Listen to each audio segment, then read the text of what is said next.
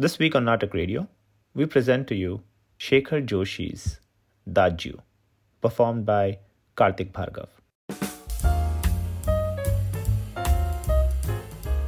Jagdish Babu saw him for the first time at the small cafe with the large signboard in the marketplace.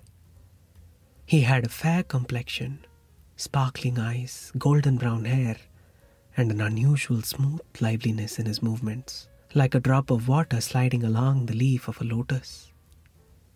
From the alertness in his eyes, one would guess his age is only nine or ten, and that's what it was. When Jagdish Babu, puffing on a half lit cigarette, entered the cafe, the boy was removing some plates from a table. By the time Jagdish Babu had seated himself at a corner table, the boy was already standing in front of him. He looked as though he had been waiting for hours for him, for a person to sit in that seat. The boy said nothing. He did bow slightly to show respect and then just smiled. Receiving the order for a cup of tea, he smiled again, went off, and then returned with the tea in the twinkling of an eye. Jagdish Babu had come from a distant region and was alone. In the hustle and bustle of the marketplace, in the clamor of the cafe, everything seemed unrelated to himself. Maybe after living here a while and growing used to it, he'd start feeling some intimacy in the surroundings. But today, the place seemed alien. Then he began remembering nostalgically the people of his village region, the school and college boys there, the mountains, the cafe in the nearby town. Tea shop! Jagdish Babu flicked the ash from the cigarette. In the boy's pronunciation of Saab, he seemed to notice something which he had been missing. He started to follow up the speculation. What is your name? Madan. Very well, Madan. Where are you from? I'm from the hills, Babuji. There are hundreds of hill places. Abu, Darjeeling, Mussoorie, Shimla, Almora. Which hills is your village in? Almora, Shab, he said with a smile. Almora. Which village in Almora? He persisted. The boy hesitated. Perhaps embarrassed by the strange name of the village, he answered evasively. Oh, it's far away, Shab. It must be 15 or 20 miles from Almora. But it still must have a name, Jagdish Babu insisted. Dotyalgon, he answered shyly. The expression of loneliness vanished from Jagdish Babu's face. When he smiled and told Madan he was from a neighboring village, the boy almost dropped his tray with delight.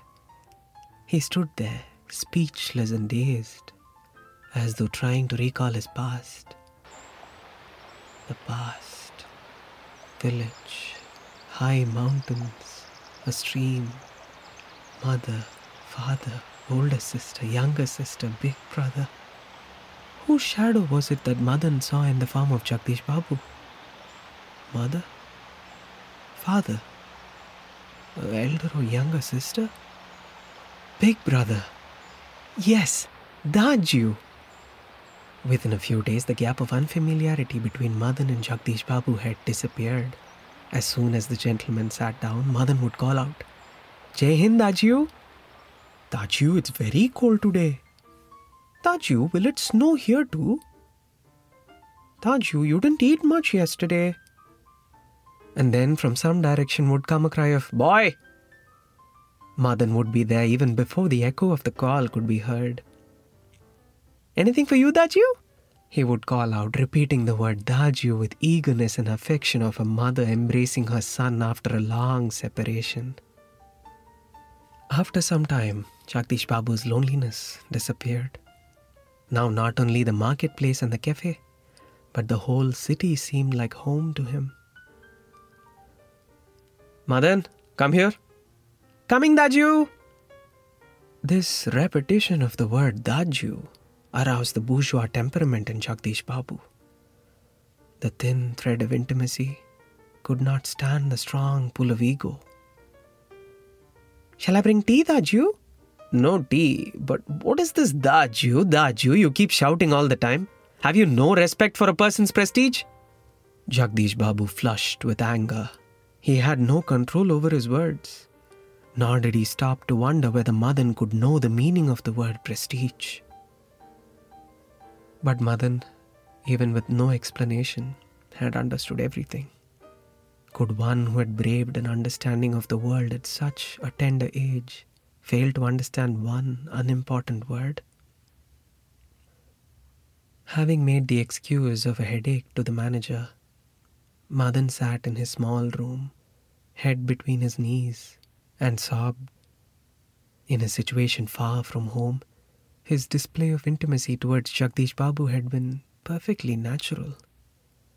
But now, for the first time in a foreign place, he felt as though someone had pulled him from the lap of his mother, from the arms of his father, and from the protection of his sister. Madan returned to work as before. The next day, heading for the cafe, Jagdish Babu suddenly met a childhood friend, Hemant. Reaching the cafe, Jagdish Babu beckoned to Madan but he sensed that the boy was trying to remain at a distance. On the second call, Madan finally came over. Today, that smile was not there on his face. Nor did he say, What can I bring, Daju? Jagdish Babu himself had to speak up. Two teas, two omelets. Even then, instead of replying, Right away, Daju, he said, Right away, Shab and then left as though the man were a stranger. Perhaps a hill boy? Hemant speculated. Yes, muttered Jagdish Babu and changed the subject.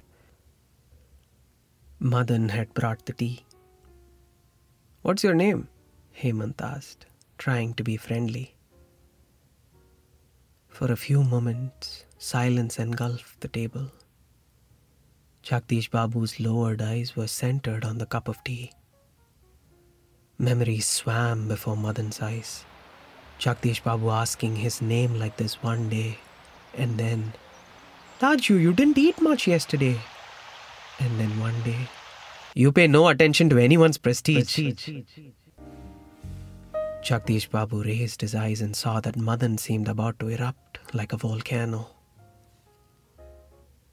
What is your name? Hemant repeated. Shabde, call me boy, he said quickly and walked away. A real idiot? Hemant remarked, taking a sip of tea. He can't even remember his own name.